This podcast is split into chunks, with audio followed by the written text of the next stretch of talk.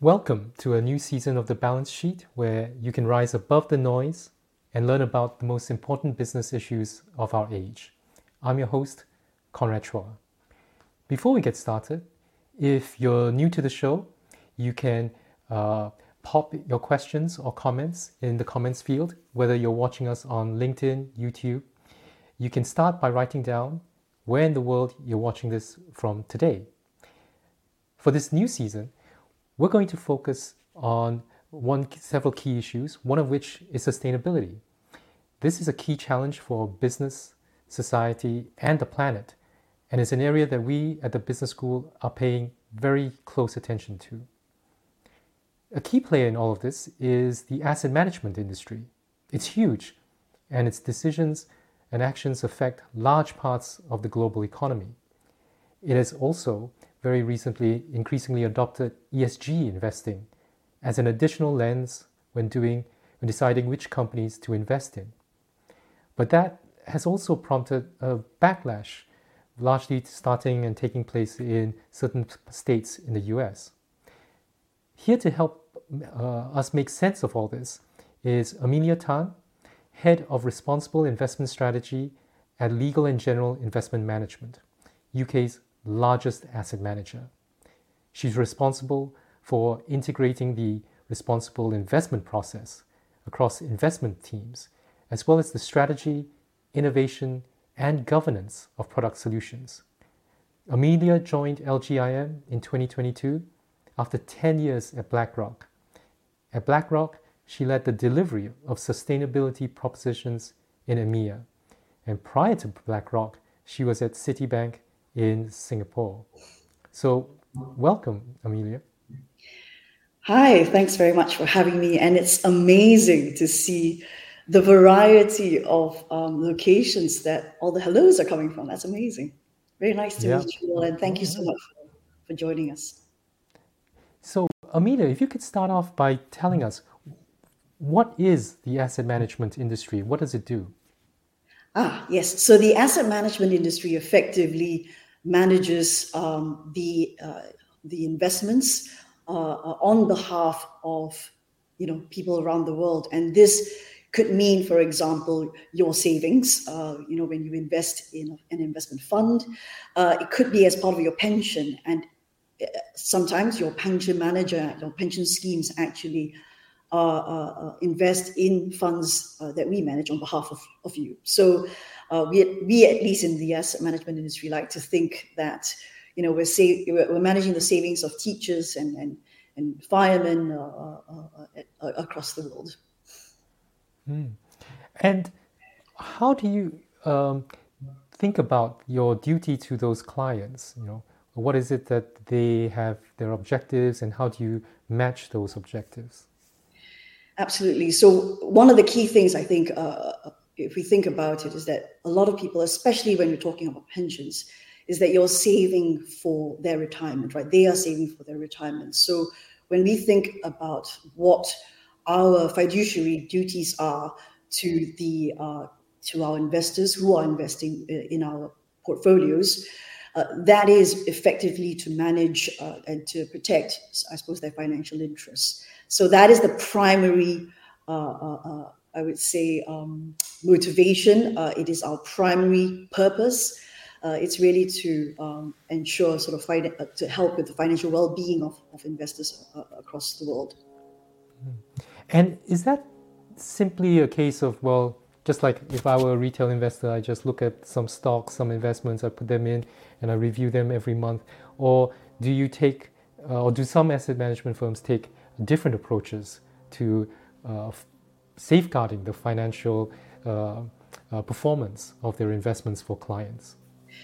Sure. So I would say, depending on the types, I suppose, of investments, you've got different types of investments. So for example, you have investments that are basically tracking indices, and we call them index trackers or index strategies.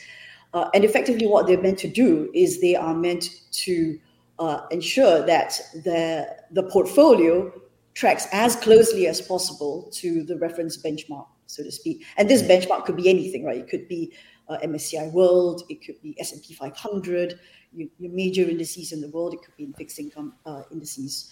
And then you've got the active portfolios. And what they are trying to do is typically to outperform a benchmark, for example. They could, for example, be targeting a specific absolute return. So, you know, cash plus, let's say 3% or 5%, depending on the risk appetite of investors. And on that basis, when we think about financial performance, we are across all of these types of strategies, you know, we have an inherent, I would say, rationale and motivation for ensuring that ultimately that there is long-term sustainability of the real economy. Because if economies don't work and if they don't survive over the long term, then that has a direct impact on people's finances. And so that's so that's sort of why we care, I suppose. Mm-hmm. One of the things to bear in mind, of course, is that different people have different investment horizons. If you're saving for your first home, that's slightly different from saving for your retirement. And again, depending on where you are in life, you know, your retirement could be a few years' time, or it could be 20, 30 years' time. So it really depends on individual investors. Ultimately, our time horizons, when we think about investing, is it comprises the spectrum of it, right? We want to think about how we are performing in the short term, medium term, but also long term. Mm. So why do asset management firms now care or have recently started to care about ESG? Yes. So this is, I would say some managers, probably more recent than others. I like to think that Elgin, you know, we've been doing this for a very long time. Why do we care about sustainability? Ultimately, it all goes back to our fiduciary duties as asset managers. And that means that if you think about the world, you want to care about the real economy. And so to give you an example, you know, we care about nature and biodiversity, not because penguins are cute or panda bears are cute. You know, like we care about it because ultimately nature and biodiversity have a massive impact on GDP. In fact, it accounts for 55% of the world's GDP. That's approximately, I would say, $58 trillion of exposure to material nature risk if we don't take immediate action. Now, what that then means is, okay, well, first of all, there are risks and opportunities associated with that.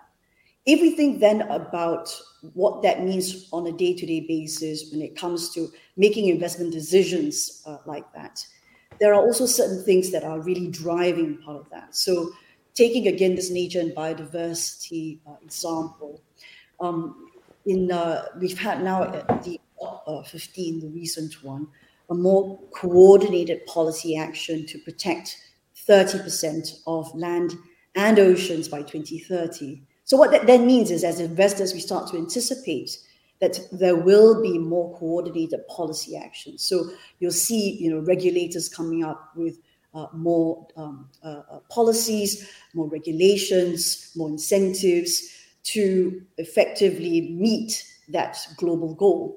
So to give you an example of what that translates to, in the EU, there is a new deforestation-free products regulation. And what this does is it, in effect, says that imports and exports from the EU must not be from land that was deforested after 2020. What does that mean? That means that they care about, you know, whether or not products like cattle, soy, palm oil, whether the products that relate to these commodities have come from land that was deforested. And if they were, then these companies are found to have breached that regulation. They would face fines of something like 4% of annual turnover. That's a significant financial risk for any firm. And so that means that as an investor, we should take into account what it is that these companies are doing. Are they actually, you know, taking or importing or exporting products from deforested lands, as an example? Mm-hmm. Sorry, go ahead, Conrad. Yeah, I was going to show this comment from Muboka, who talks about it's great tips, this biodiversity versus GDP. But am I right hearing from you that actually it's not one or the other, but actually both of them are kind of linked? It's just that so far we haven't costed biodiversity or counted it in the same way that we might count how much Apple iPhones are being sold today, or how much carbon emissions we're emitting. Is that the case? Absolutely. So I think one of the key challenges we've had with thinking about sustainability issues is that we haven't costed it doesn't feature, right, in economist models. So if you think about the economists and how they think about the world, they price human capital. They don't price natural capital, right, in their models, in their valuations, in their forecasting. Now, if we don't understand that this is not an infinite resource, then we use it to to whatever amounts and proportions that we want to. So there is certainly a better understanding that this is not an infinite resource. This is something that we have to take into account as something that we have to invest in over time, much like we invest in human capital. And talking about costing and being able to do that, in order to quantify the cost, we need to understand what are the costs and understand what companies are doing. And so actually very recently, I'm talking about last week, in fact, we had the final publication of the task force for nature-related financial disclosures, coming up with this new standards and guidelines and recommendations on how you should be disclosing about the nature-related considerations in your businesses. And that, I think, will really help to deliver on the data that we as asset managers need to price and to value companies based on that. Mm. So you mentioned about trying to price or quantify the biodiversity impact. And as I mentioned, I think there's now quite a lot of thought and infrastructure given to measuring the environmental impact, like carbon emissions. Of course, ESG, there's also the S part, or societal. And we have a question from Mariana in Leeds, who's asked, what about the S, the social sustainability? And she's interested in occupational safety and health. But the S part, I would imagine, covers a huge range of things, whether it's child labor, certain practices as well, isn't it? So S is a very diverse topic. And actually, one of the biggest challenges with S and social issues is not just the diversity, and I suppose I use that as a pun, not just the diversity, I suppose, in the kinds of topics and issues that are taken into account, but also, again, the lack of, I suppose, clarity and data around what and how we should measure and manage that. So as it could range from the very foundational aspects of human rights and labor rights. Of course, we talk about things like diversity, equity, and inclusion. And actually, there's been quite interesting sort of studies showing more recently to demonstrate that there is value in having diversity in organizations. And in fact, fairly recently, there was a study by, I think it was Willis Towers Watson, which is basically an investment consultant, that demonstrated that investment managers who had more diverse teams actually outperformed their least diverse teams from an alpha perspective. I mean, that's fantastic, and really sort of proof, I suppose, is in the pudding, right? And I think that was really interesting. So there's that, and then there's also things like to Mariana's point, health. So to give you an example, and in fact, one of the leading proponents, I suppose, comes from Cambridge. Dame Sally Davis from the Trinity College has been a leading proponent around, how should we be thinking about antimicrobial resistance? So to those of you who are sort of not so familiar, antimicrobials are basically things like antibiotics, antivirals, and the use of that is really sort of becoming dangerous, right? Because what it does is it builds up a body's resistance to microbes, effectively, and viruses and whatnot. And antimicrobial resistance, again, if you think about it from an asset management context, you know, why do we care about health? Well, first of all, antimicrobial resistance could, if we don't manage this, could lead to something like 3.8% loss to GDP. In 2019, almost 1.3 million deaths were directly attributable to antimicrobial resistance, or AMR. So we have to know what are we doing from that perspective to manage that. And this is across multiple industries and sectors. And then two, what should we be doing to mitigate AMR? So how do asset management firms influence the companies that they invest in? Is it just a question of buying and selling stakes in these companies? Right. So that's a great question. So if you think about what an asset manager does on a day-to-day basis, first of all, we allocate capital. What that absolutely means is we buy and sell securities. And I say securities, sometimes they're private holdings, right? So we buy and sell stakes, I suppose, in companies. And these stakes could be equity, so, you know, shares, or it could be fixed income, bonds, right, or loans. So what should we and what can we do is, if we own a stake in the company or if we are financing a company through debt, then in effect what we can do is we can work with companies to effectively ascertain whether or not they are doing or running their businesses in a sustainable way. And like I say, we do this in the context of whether or not it's material, right, to the business. And also material to the world, right? What are the systemic risks involved here? What can we do, therefore, if we are shareholders or debt holders? Slightly differs depending on what you own. But let's say we start with shareholders. You're an equity owner. First of all, you can do engage, and you can engage with companies both at the boards level, so the corporate boards. You can engage with the company's executives, so the CEO and the C-suite. You know, if you're a debt holder, you can engage with the treasurers to make sure, basically, that ultimately across the company, you're telling them, this is what we care about. Now, what does engagement do? Well, there are really, I would call the objectives of engagement, I would say, are like maybe the 3 I's. One is to identify, what are the material issues or risks associated with the companies and their sectors? The second I is influence. How do we influence not just them, but the broader community and stakeholders? And the third is to improve, right? Very specific positions that we wanted them to improve on. So I'll use the AMR example again here. So to give you an example, to identify what the issue was, we actually reached out to utility companies, so water utilities, on whether or not they were aware of their role in managing antimicrobial resistance, right, and to mitigate those risks. And when we did that exercise and we spoke to them, not only did we find that they were not aware, they usually didn't do very much in terms of their wastewater treatment.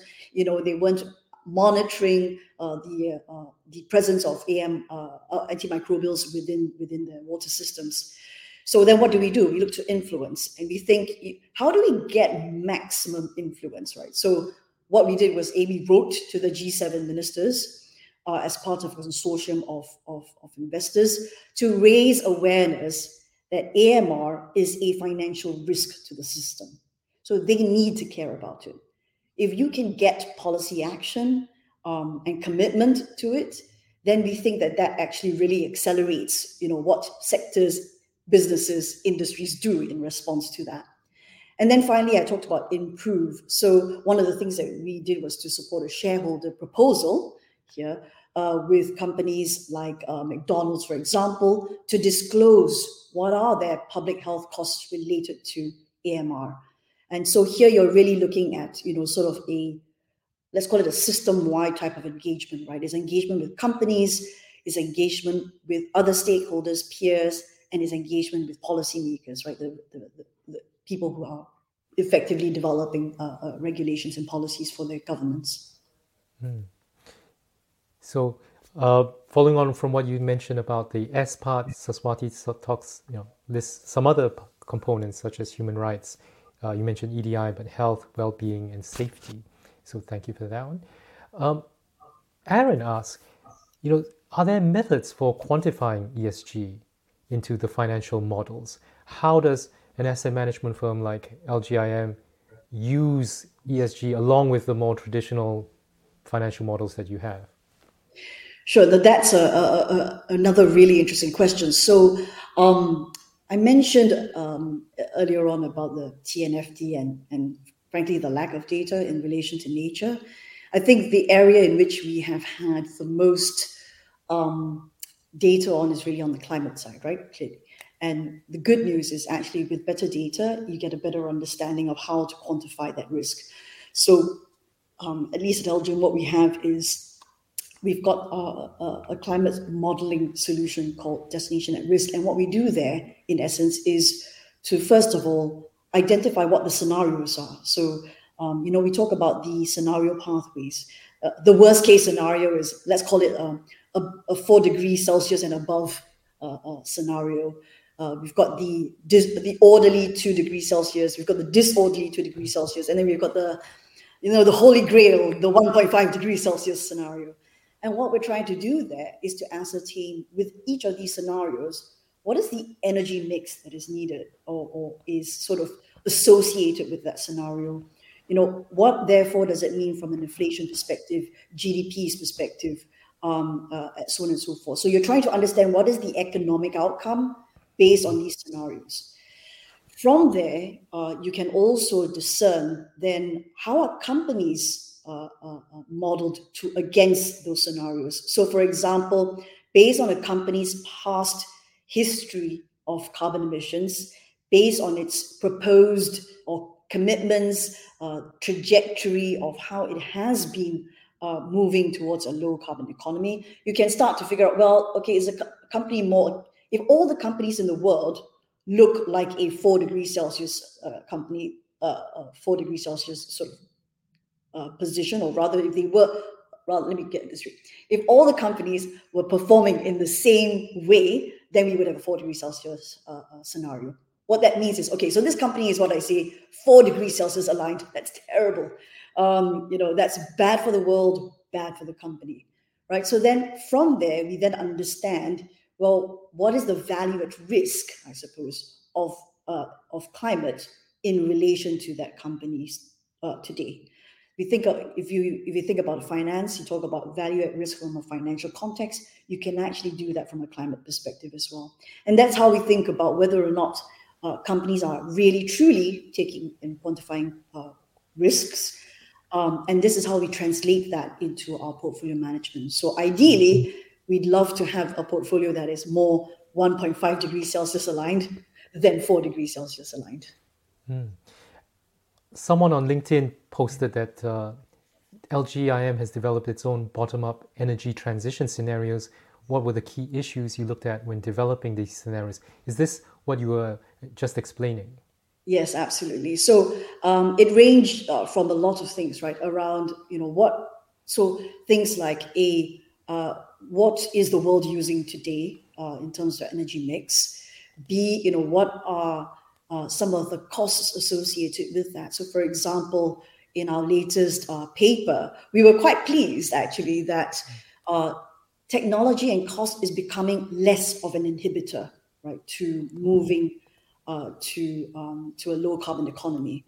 We looked at, what are the impacts therefore, and also what are the trade-offs, right? So for example, we can talk about reforestation or afforestation. And if the world had unlimited land, we could use the entire world as a forest, as a carbon sink. And that would be fantastic, but we don't. So we don't have infinite land, right? And that is not an infinite resource. So what that then means is there are limitations also as to how much you can use this a particular type of carbon mitigation methods. So there's that as well. And then, of course, we look at, what is the what are the trajectories around energy production in the world? What is the infrastructure that is available to be used to enable that? So one of the key issues we have right now is we can talk about renewable energy, We could have all the solar panels and wind farms in the world, but we don't have a grid infrastructural system to support that. So we absolutely need to upgrade our electricity grid infrastructure to enable, batteries, to enable electrification, of our society. Mm. I remember one of our alums mentioning that if you really care about the environment, don't hug a tree, hug an electricity pylon, because that's what is going to really help in terms of the electrification side. But Amelia, it's amazing what you mentioned about the energy transition, etc. All that kind of knowledge and expertise probably wasn't something that we'd associate a financial firm with having. Maybe, if I think maybe 5-10 years ago. With your experience, how did asset management firms like LG, IM, BlackRock develop that kind of expertise in terms of understanding those drivers of climate change, those drivers of biodiversity, so that they can incorporate that in their financial models? It's not something you think about, right? When you think about people who work in the asset management industry, they're probably all like portfolio managers or something, but that is exactly, you're right, and totally to the point, which is in order for us to build an understanding of this. Interestingly enough, actually, the team that developed the scenarios and develops our Destination at Risk climate change modeling toolkit, the head of the team was actually somebody who was an energy specialist, right? So an energy analyst, and then ran portfolios in commodities and understood effectively how material these risks are, these climate risks are to companies. And so, one of the reasons why we can affect, and I think David Rees here has asked actually a question as well on comments about when you're thinking about trying to engage companies specifically on, why should I care about climate? Ultimately, you have to point to the fact that because this is a material risk in your business. For example, if you are a Starbucks and you've got no more access to coffee because we can't grow any more coffee because we've got a nature problem here and a biodiversity problem. We don't have enough pollination to have better harvest of coffee and crop failure, etc. Like if they don't understand that that is a material risk in their business, then we have a real problem because that means they don't know how to run their business, right? So that's why as individual investors, or rather as individual companies, when we engage with them and we talk to them about their material risks, it's about trying to ascertain whether or not there is an impact on their bottom line at the end of the day.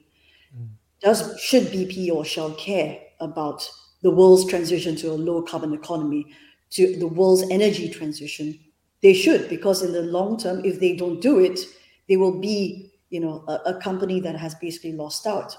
It's a good example. I think,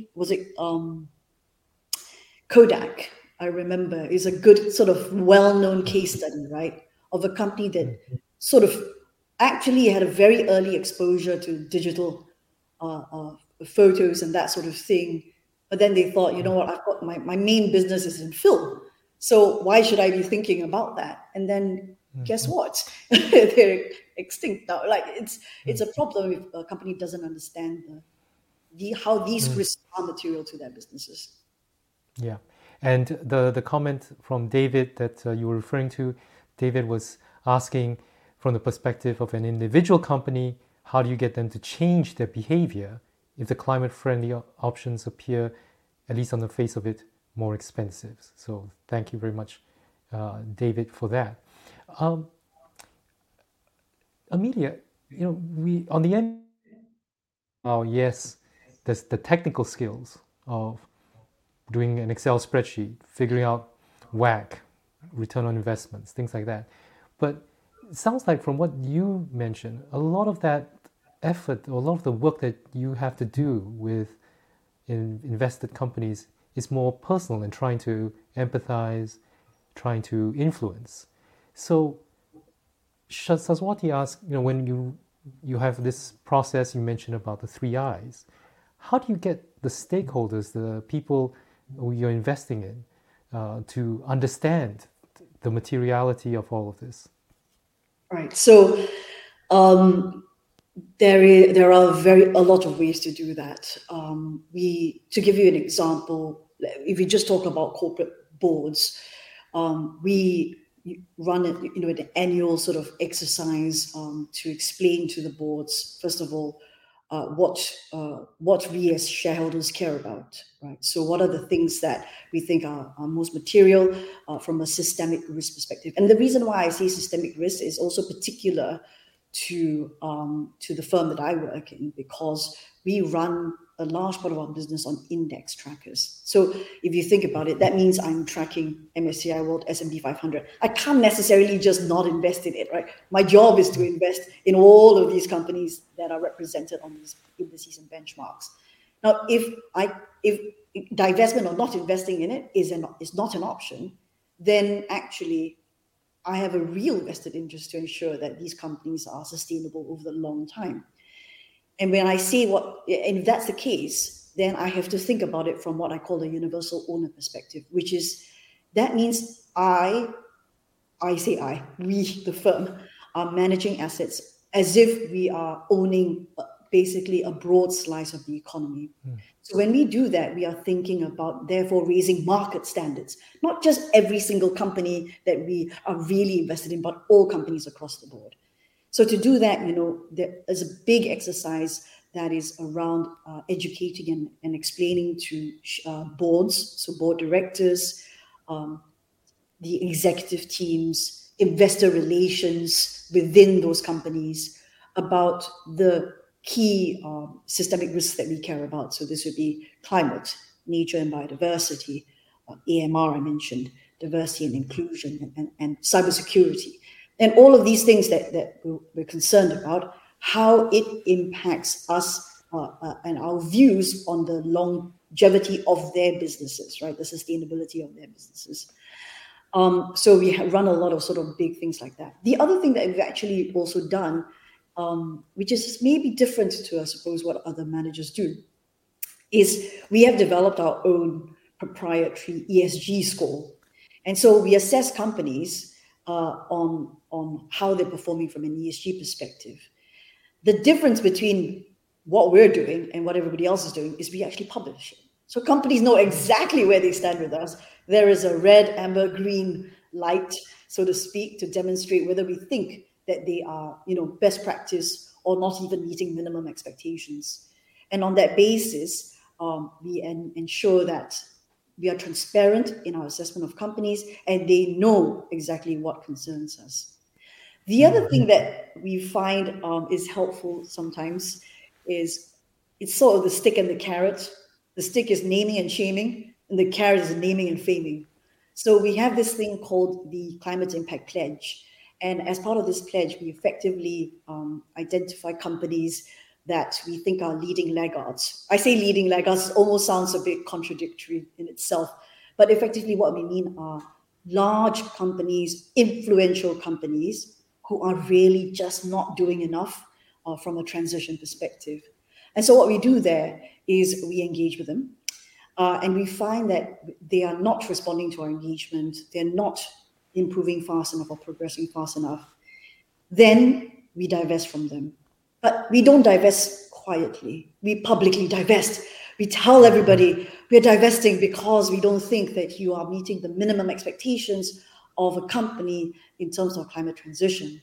And actually, that has brought people back to the table. That has brought companies back to the table, because it's not a great place to be in.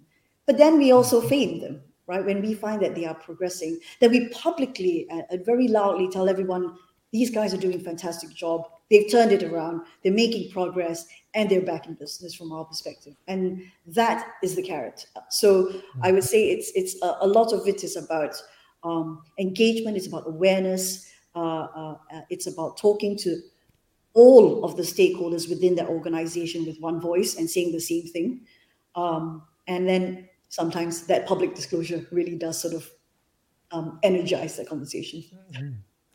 I think you might have answered Idam's first question, which is, how do you communicate ESG performance and initiatives to your investors?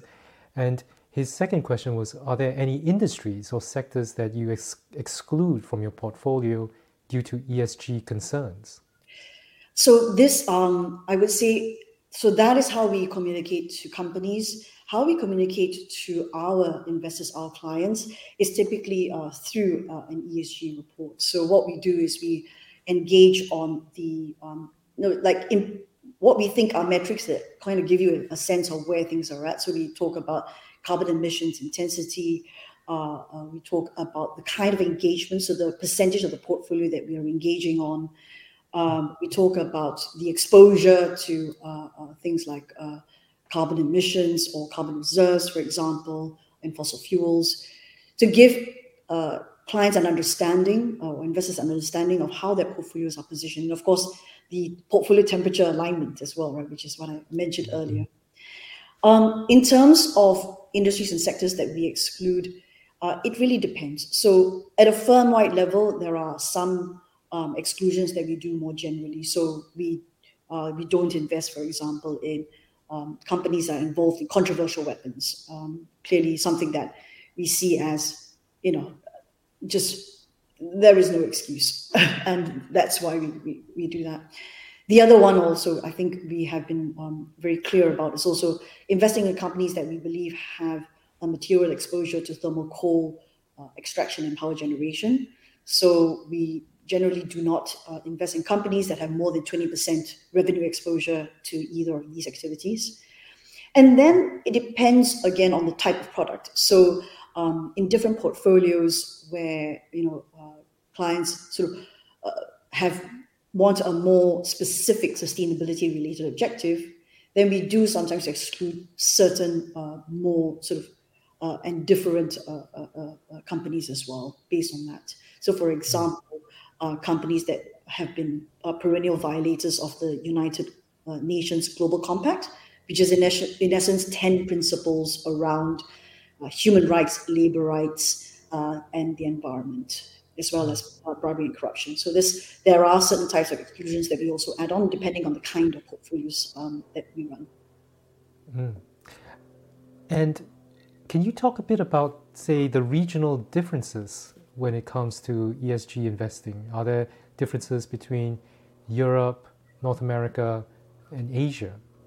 Absolutely. So I guess what we call the politicization of ESG in the US is a very well-publicized thing, where effectively what we're saying is that, or what we're saying, what the industry has identified and what we've all seen is that you've got sort of a bigger and bigger divide on ESG-related topics by association of your political sort of spectrum, I suppose, you know, whether you sit on the left or the right. And as a function of that, you see sort of the appetites for investors are clearly sort of veering away from each other, right? So you'll have certain states that clearly sort of want to integrate ESG much more proactively within their portfolios, and then you'll have other states that, you know, do not believe that this is relevant to their investment returns. And then you'll have the rest of the world. And I think what we see, at least in Europe, actually is there isn't a question as to whether or not you should be integrating ESG considerations to your portfolios. The question is more how you do that. And this is actually really interesting, which is that I think we've seen a real evolution in thinking around what does ESG investing mean. So in the very beginning, when people talked about responsible investing, they were really looking at it from a sort of do no harm kind of concept or an exclusionary sort of method, right, of investing. So what that means is they would typically not invest in companies that sort of have are most vulnerable or most exposed to material issues, and that could be, as I mentioned, things like controversial weapons or thermal coal and fossil fuels, etc. Then I would say, you know, basically between 5 and 10 years ago, we've now been seeing. We saw an evolution towards, well, how do you align portfolios to what we think are companies that are managing these, what we call not yet financial risks and opportunities? And this is, I think, what most people understand as ESG investing. So you know, really sort of assessing companies based on financially material ESG risks and opportunities. Are they winners or losers because of this? Are they leaders or laggards? And then overweighting companies that they think are better managing these risks and opportunities and underweighting those that are not. Now, I think there is also a concept around investing for impact, right? So in impact investing. And here we are seeing companies that actually want to invest in companies or projects that they believe will have positive environmental and social, societal outcomes. And this could be affordable housing. It could be renewable energy. And then most recently, I think the latest evolution that I have seen in investing from this from across the spectrum is actually targeting laggard companies, taking positions in them and engaging with them primarily to extract both an improved sustainability performance and a financial performance from these companies. And it's really interesting because it is the most sophisticated investors who are doing this. And if you think about it, it's not a simple decision to make, right? Because you're adding carbon emissions to your portfolio. You're exposing yourself to reputational risk of investing in these so-called brown companies. But what you're really trying to do is you are really trying to transform the real world economy by taking a stake in them, saying, look, these companies set specific KPIs for engagement, make sure that they are looking to achieve that, progressing towards that, and making them accountable for that. And I think that is a real evolution in how we're thinking about sustainable investing. Is what you're mentioning kind of linked to what this comment from someone on LinkedIn, where they're asking, do you believe ESG investing has created inflationary pressures in the oil and gas industries because of this divesting of investments or lower capex investments in fossil fuel projects? Are you saying this more sophisticated way of investing would help to go away from just, I'm going to disengage from oil and gas because of reputation, but I want to engage in those industries and see how you can have a better transition? I think the irony is that the inflationary pressures we're seeing in commodity prices, in energy, is actually because we have underinvested in renewable energy. If you think about what does renewable energy do, like if you take the UK as a very simple example here, you've got offshore wind, for example, that you could extract energy from. If you do that, then you're actually more energy secure. Right? You're less reliant, for example, if you're using solar energy, you're using wind energy, you're less reliant on the other economies or markets, countries in the world that are exporting oil and gas to you. So if we had, I suppose, a more investment in renewable energy across the world, we would actually have more stable outcomes. And what is interesting also is that the capex in renewable energy is usually more on the upfront, right? So yeah, it seems painful, but if you think about it, after that, it's practically free. So if anything, that translates to more stable prices in the longer term.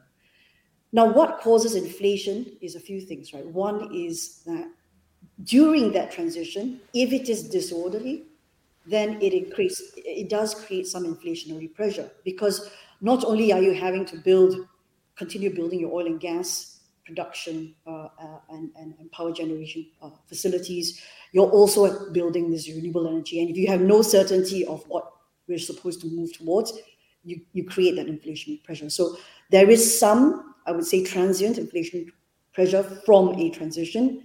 But ultimately, if you want better, more stable costs to people in terms of energy, if you want more secure energy, then actually it makes sense to move towards renewable energy. Well, thank you so much, Amelia, for lifting the lid on the asset management industry and how ESG investing, it isn't easy, but when it works, it can have a huge impact on businesses and the world. The balance sheet will be back next week, where we'll be talking about global marketing. Professor Eden Yin will be looking at how social media gave every brand the promise of a global reach.